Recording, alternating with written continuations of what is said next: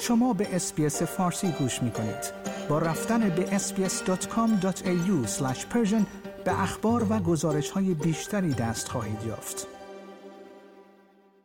پس از اینکه دولت فدرال استرالیا اعلام کرد که اورشلیم غربی را به عنوان پایتخت اسرائیل به رسمیت نمی‌شناسد وزارت امور خارجه اسرائیل نیز سفیر استرالیا در این کشور را احضار خواهد کرد به گزارش جروزالیم پست وزارت امور خارجه اسرائیل گفته است اسرائیل ناامیدی عمیق خود را درباره تصمیم دولت استرالیا که ناشی از ملاحظات سیاسی کوته بینانه است ابراز می کند.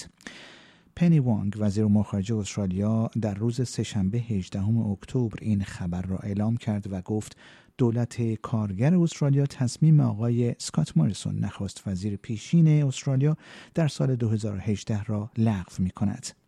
آقای موریسون از تصمیم دونالد ترامپ رئیس جمهور ایالات متحده آمریکا پیروی کرد که در سال 2017 به صورت رسمی این خبر را اعلام کرد و سفارت آمریکا را از تل‌آویو به بیت المقدس غربی منتقل کرد.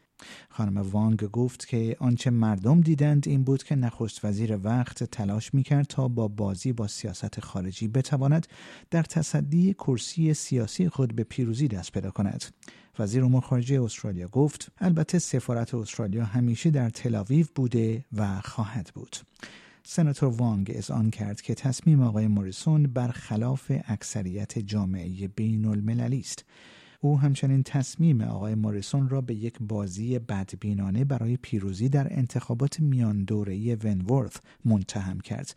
حوزه انتخابی که دارای جمعیت قابل توجهی از رای دهندگان یهودی است.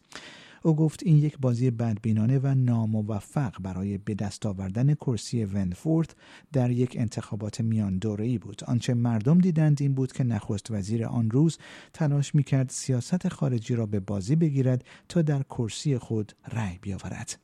سناتور وانگ تاکید کرد که رابطه استرالیا با اسرائیل علیرغم تصمیم او همچنان قوی است.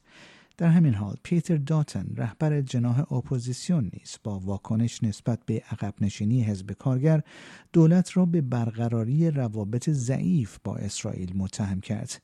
او گفت تعامل با اسرائیل مهم است و ما به آن ادامه خواهیم داد. زیرا آنها دوستان و متحدان عزیزی هستند که از جهات مختلف در برابر بسیاری از دشمنان در سراسر جهان هستند. وی افزود من مطمئنا زمانی که صحبت از رابطه با اسرائیل می شود از موضع حزب کارگر پیروی نخواهم کرد گفتنی است هم سرزمین های فلسطینی و هم اسرائیل بیت المقدس را پایتخت خود می دانند. آیا می خواهید به مطالب بیشتری مانند این گزارش گوش کنید؟ به ما از طریق اپل پادکست، گوگل پادکست، Spotify یا هر جای دیگری که پادکست های خود را از آن می گیرید گوش کنید.